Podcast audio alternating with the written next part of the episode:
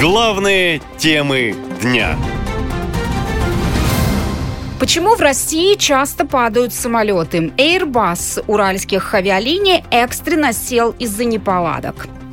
Аварийная посадка самолета А-320 под Новосибирском показывает, что летать в России стало небезопасно. Об этом открыто заявили практически все топ-эксперты отрасли. У лайнера, который летел из Сочи в Омск, возникли проблемы с гидросистемой, рассказал глава Омской области Геннадий Хаценко. Самолет Сочи-Омск потерял гидросистему, совершил аварийную посадку в Новосибирской области. По предварительным данным, пострадавших нет. На месте работают спасатели. Держим на контроле. Всю необходимую помощь окажем. Уже известно, что это один из самолетов, которые Россия не вернула западным лизинговым компаниям после введения санкций. Все мировые авиакомпании отказались обслуживать лайнеры в России и поставлять оригинальные запчасти. Тогда власти с экранов телевизора рассказывали, что санкции не действуют, а все детали заменят на российские. Но в реальности этого не произошло, говорит авиаэксперт Кирилл Новиков. Это началось, э, активная такая ну, работа санкций началась после э, запрета полетов э, российских суден в Украину, так и когда эти санкции начали в Европе в первую очередь действовать, в Европе и в западном мире, когда российские суда перестали пускать, и белорусские тоже перестали пускать в европейские страны. Ну и, соответственно, потом второй блок санкций – это запрет обслуживания этих самолетов, то есть они идут под полным риском, и пассажиры, ну, честно, это как бы самоубийцы на сегодняшний день пассажиры в России. Проблемы в России не только с гражданской авиацией, но и с военной. Один из последних громких случаев – это авиакатастрофа самолета, на котором находился глава ЧВК «Вагнер» Евгений Пригожин.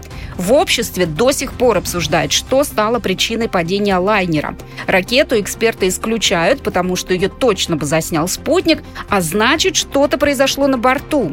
И это либо неполадки в технической части, либо что-то еще. Как, например, Су-34, который в прошлом году году несколько раз падали на территории России, говорит военный эксперт Роман Светан. А вот э, крушение в последнее время очень часто мы слышим Су-34 Здесь, скорее всего, проблемы с двигателями, так как очень часто отказывают двигатели на этих самолетах. В конце прошлого года произошло как минимум 6 авиапроисшествий с военными самолетами. В октябре потерпели крушение 4 Су-34, еще один упал в сентябре. Практически все упали во время тренировочных полетов. Официально говорилось, что причиной стали птицы, которые попали в двигатель. Самый громкий случай произошел в Ейске. Су-34 упал на девятиэтажный дом, в результате 14 человек погибли, еще 19 получили ранения. В декабре прошлого года по непонятным причинам упал МиГ-31.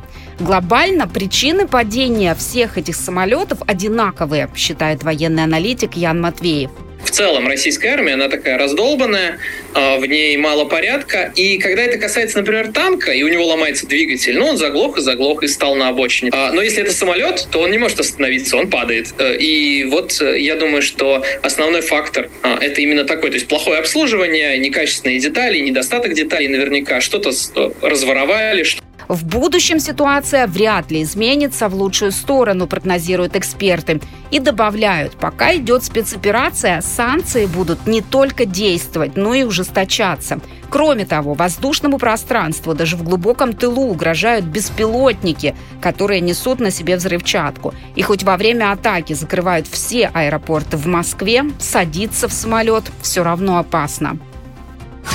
Наша лента. Коротко и ясно.